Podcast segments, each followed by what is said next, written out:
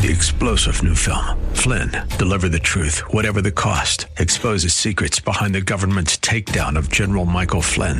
Flynn knew what the intel world had been up to. He ordered the first audit of the use of contractors. This set off alarm bells. He told the truth. He was the most dangerous person for Donald Trump to hire. They had to get rid of Flynn. Flynn, deliver the truth, whatever the cost. Available now. Watch it today. Go to salemnow.com. Salemnow.com.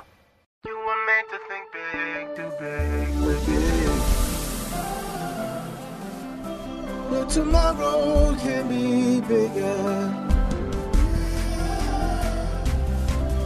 Just grow, let the word overflow, yeah. Live a life bigger than yourself. You're created for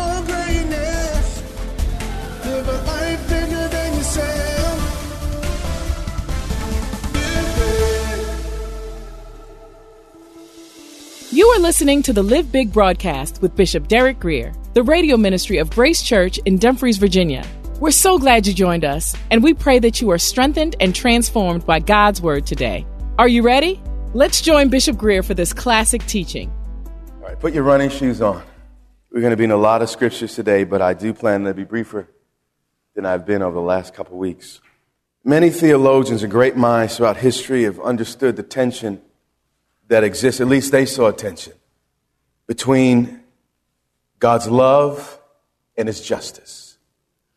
God is absolutely just at all times, he doesn't change, but also God's is love. The challenge is, particularly for the thinking individual, how can God love sinners without compromising his justice?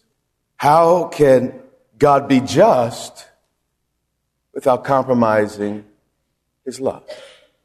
It was a mystery that the scripture said even the angels longed to look into these things. Eyes haven't seen, ears have not heard, neither has it entered into the heart of man what God has prepared for them who loved. There's no way that the plan of salvation was conceived in the heart and mind of man. It was impossible. We believe that God was just. We also believe that God was love. But no one fathomed the depth of that love, that he would love that much to go that far to establish his justice. Open your Bibles to 1 Corinthians 2 and 8. In my heart, I, I believe the Lord was setting up in our worship time our hearts to reveal these truths. And I have to correct myself. This word does need to go forth, and I believe God's going to do some wonderful things. Paul writes, None of the rulers of this age or world perceived and recognized and understood this. The most brilliant minds in history, including the apostle Paul, Socrates, Plato, they could not fathom the mystery. Even demons as intellectual as their master Satan was, they were shocked by the unfolding of God's ultimate plan for our salvation. It said none of the rulers, that means zero, perceived, recognized, or understood. He kind of piles up descriptions here or adjectives, adverbs better. For if they had, see, if they perceived, recognized, or understood, no one has perceived, recognized, or understood this. For if they had, they would have never crucified the Lord of glory. No one could imagine the cross. That's why that song took us to that place. At the cross I bow my knee. No one could fathom that God's love for us went that deep. No one could fathom the exactitude or what was required of God's justice. And for both of them to come together in one event was mind blowing. You see, God is love, but God is also absolutely just. He will not compromise either of those attributes, characteristics, or traits. They're at his essence, they're at his core. They don't change. You see, God's justice required that a penalty be paid for man's sins. But God's love desired for man to be spared in spite of his sins. So hearing that, you would think that throughout eternity, God was somehow at war with himself. Love was fighting with justice and justice was fighting at, fighting with love. But God is a God of peace. So how could God love man, be just, expect to redeem man, and be okay? Was God at war within himself for all of eternity over his divine attributes and what would happen with his creation because of him? And the answer is a resounding no. Why? 1 Peter 1 and 18. God was never at war with himself. God was never at conflict with himself. Before man was made, he knew the price that needed to be paid. And he totally reconciled himself to the solution before the creation. For you know, you need to know this, that it wasn't with perishable things such as silver or gold that you were redeemed from the empty way of life handed down to you from our ancestors but it was with the precious blood of Jesus Christ. What makes something precious? Its rarity. Water has value, but in our culture, it's not really precious because you can go to any tap and get it. But in the desert, water is precious because it's rare. The sacrifice of Jesus was not just one man dying because he did some things. The blood of Jesus is an absolute rarity that can be found nowhere else. Where the spotless perfect blood of an individual was shed for others. Man was in need of a savior. Man was full of sin. And there was nothing on planet earth that could quench it or fix it. So God had to reach into himself and provide something absolutely rare. Jesus is not common. Jesus is singular in all he is and all he does. He did not just have blood, it is precious blood. When you took communion, the, the blood that was being symbolized in that cup was precious blood. It was the only blood that could redeem humankind. Different and distinct in every way. But with the precious blood of Christ, a lamb without blemish or defect. Verse 20. He was chosen before the creation of the what? Before Adam sinned, God had a plan to restore. Your sin may have surprised you, but it will never surprise God. God knew that Adam would sin and made provision for the sin before the sin. Does God love Adam more than you? God knew you would sin. So in his wisdom, he made provision for the sin before you sin. So every time you make a mistake, every time you err, every time you go astray, know that the price has already been paid. That God has had a plan. Calvary, Jesus Christ was not an afterthought. God didn't, you know, Adam didn't sin and then God starts scratching, man, what am I going to do? What am I going to do? Okay, okay, let me fix something. Okay, okay, maybe, maybe Jesus. No. When he created Jesus, well, actually, Jesus wasn't created. When he created the plan, if you will, he was absolutely willing. Let, let me back up for a moment. If I was God and I knew that they were going to hang me on a tree, the odds are there would be no tree on planet Earth. It'd be some bushes, it'd be some vines, there wouldn't be a tree. God knew exactly what was going to be done with the tree, but created the tree anyway. God knew exactly what you were going to do with your gift, your talent, with your life. He knew what you were going to do in that private room. He knew what you were going to say in that ashamed moment. But he created you anyway. Why? Because God makes junks? No, because God had a plan. The angels long to look into these things. Wise men of old, the rulers of this age were trying to figure out how is God going to do this thing? But scripture says in 1 and 20, he was chosen before the creation of the world. Let's go back up to 18 and let me read it again. For you know that it was not with perishable things such as silver or gold. You cannot buy God's blessing. Please do not think your tithe is buying the blessing of God. Keep your money if that's ever your mindset. Your tithe may release God's blessing. It may unlock things that are yours, but you will never earn. That's what he releases through your obedience. Are you hearing me? Just clear this up a little bit.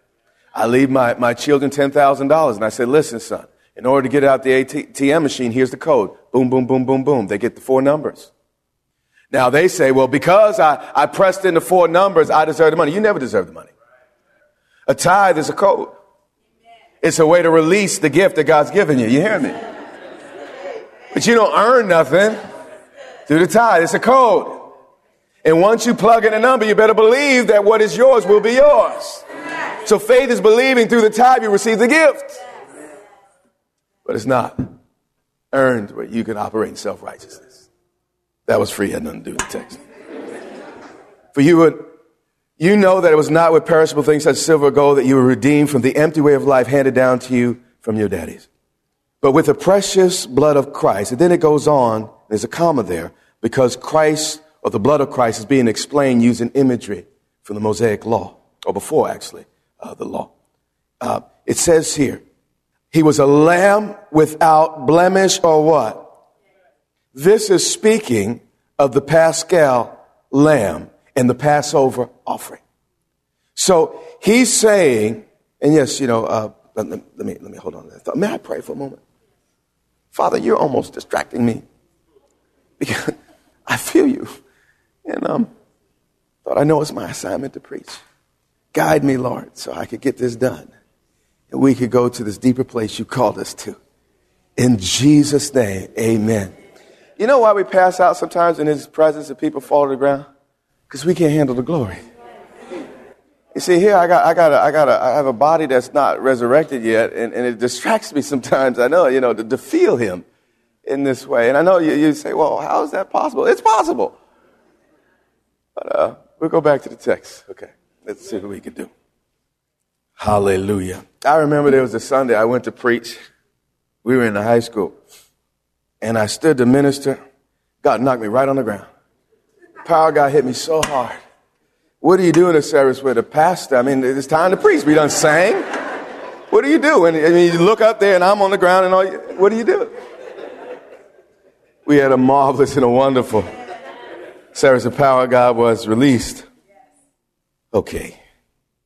Um, I know it's not right to go back into worship, but I'm just in awe of my Jesus.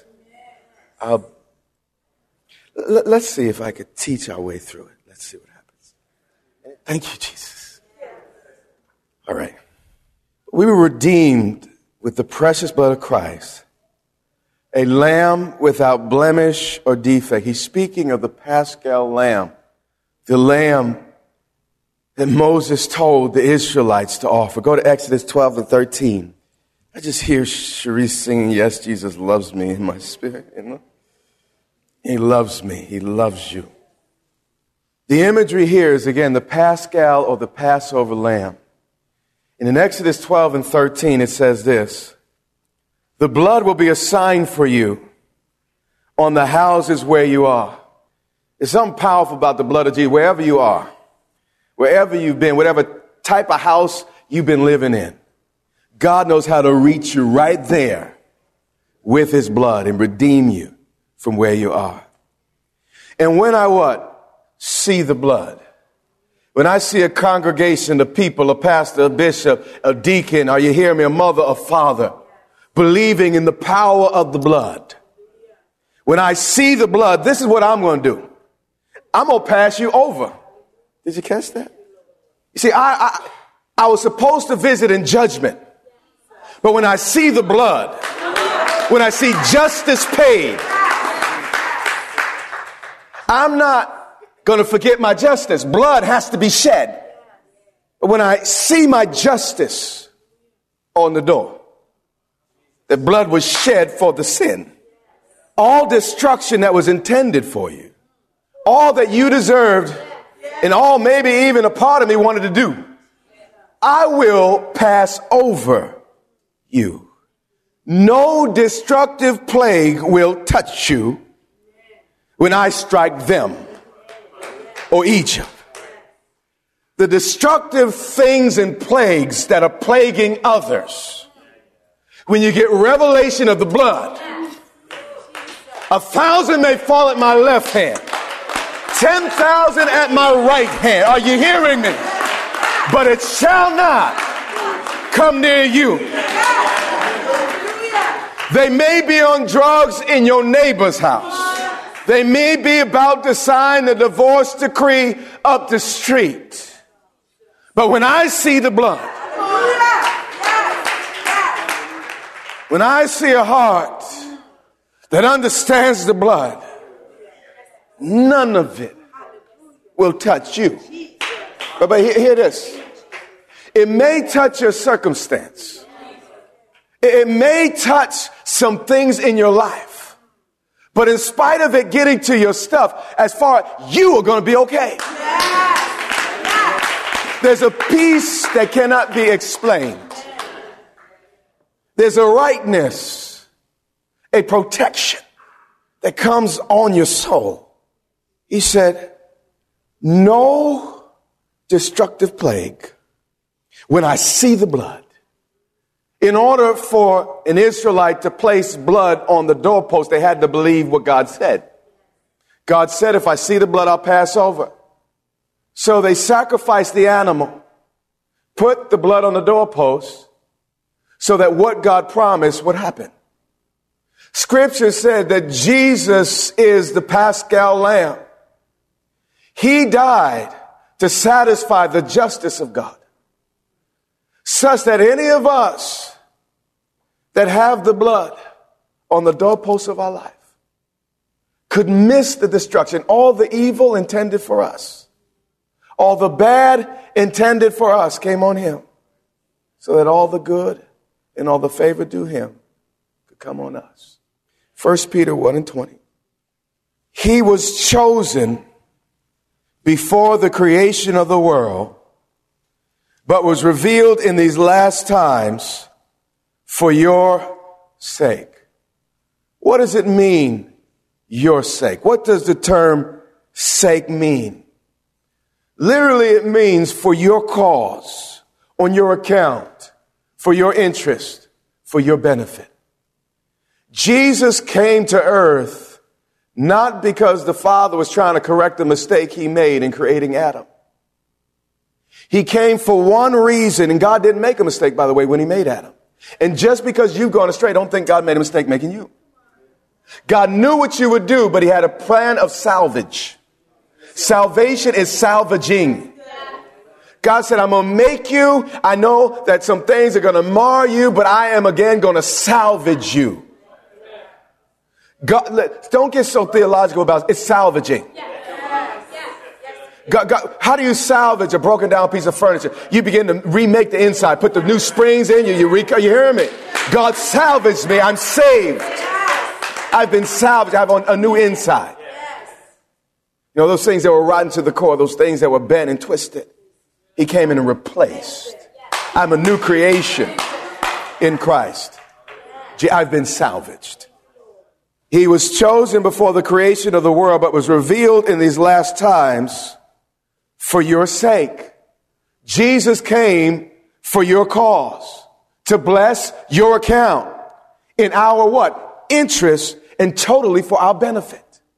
So if read the Bible differently, everything Jesus said, did, every inflection in his voice, every expression on his face was for our interest, for our benefit.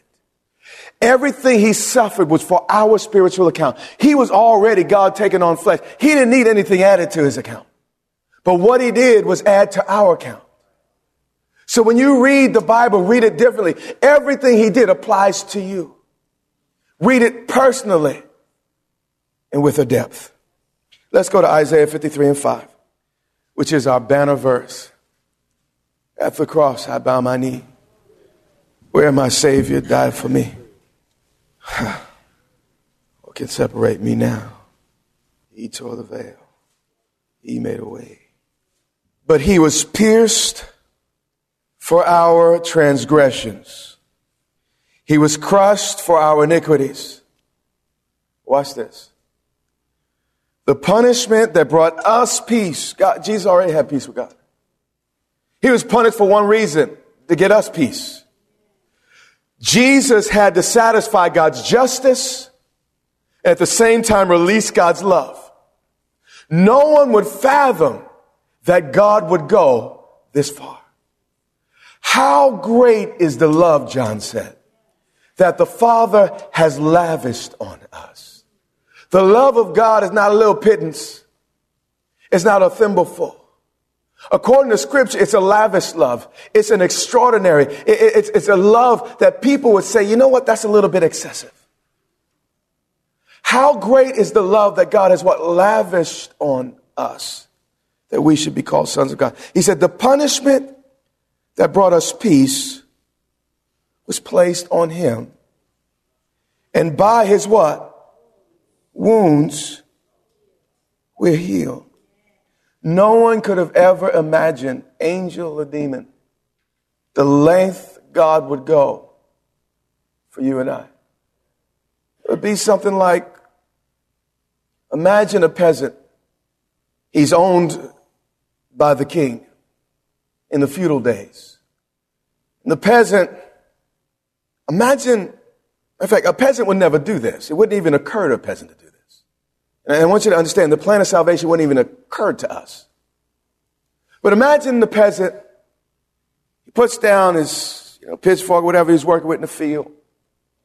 And he bursts into the king's court. He says, Mr. King, you know that I don't like you. I've been running from you for half my life. I talk bad about you. I do bad things. I do things not in the interest of your kingdom. I'm certainly not your best subject. Mr. King, you know what I want you to do? I want you to give me your son, and I want to take him into the village square. And I want you to let me and all the villagers beat him. I want you to let us pull off his beard. I want you to let us beat his back. I want you to let us beat him with sticks. I want you to let us mock and scorn him and, and laugh at him. And then after that, your son, king.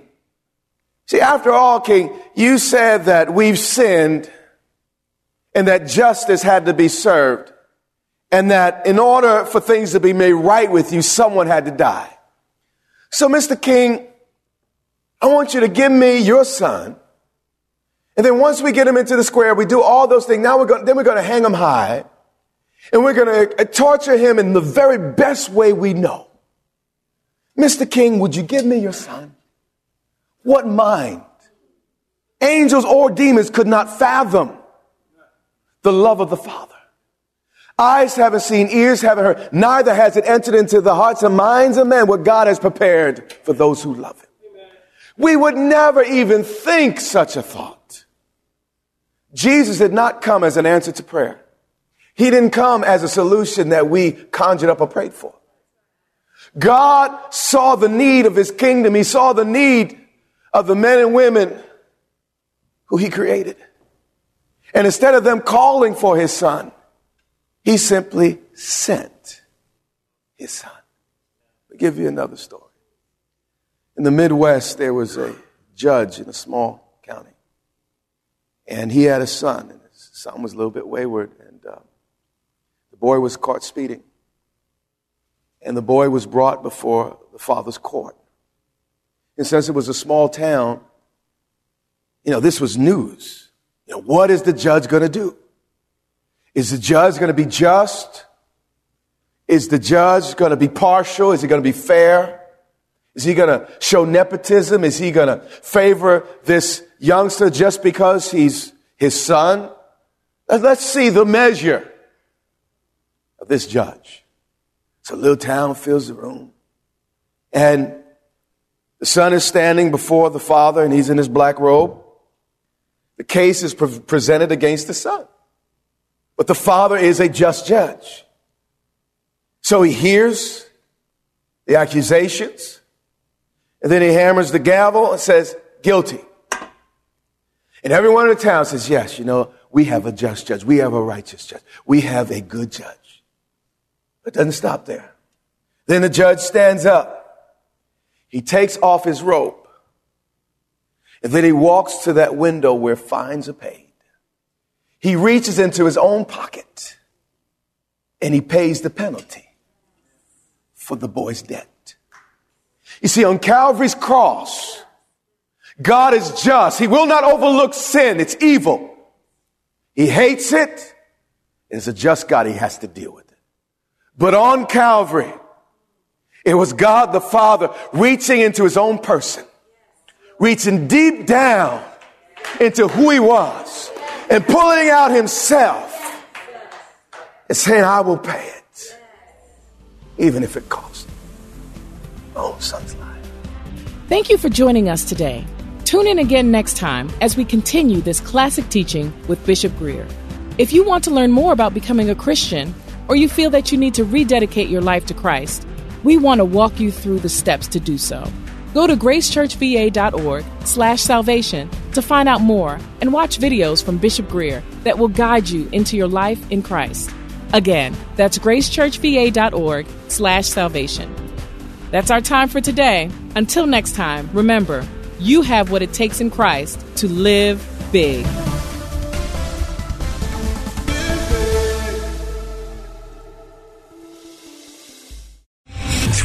General Michael J. Flynn, head of the Pentagon Intelligence Agency, knew all the government's dirty secrets. He was one of the most respected generals in the military. Flynn knew what the intel world had been up to. He understood its funding. He ordered the first audit of the use of contractors. This set off alarm bells.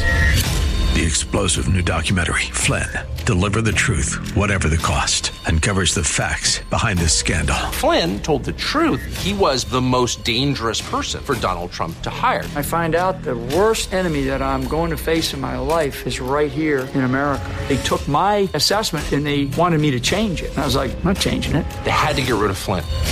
With in depth interviews, archival footage, and never before seen personal records of the man behind the headlines. I just felt like I was drowning. Flynn, Deliver the Truth, Whatever the Cost. Available now. Watch it today. Go to salemnow.com. Salemnow.com.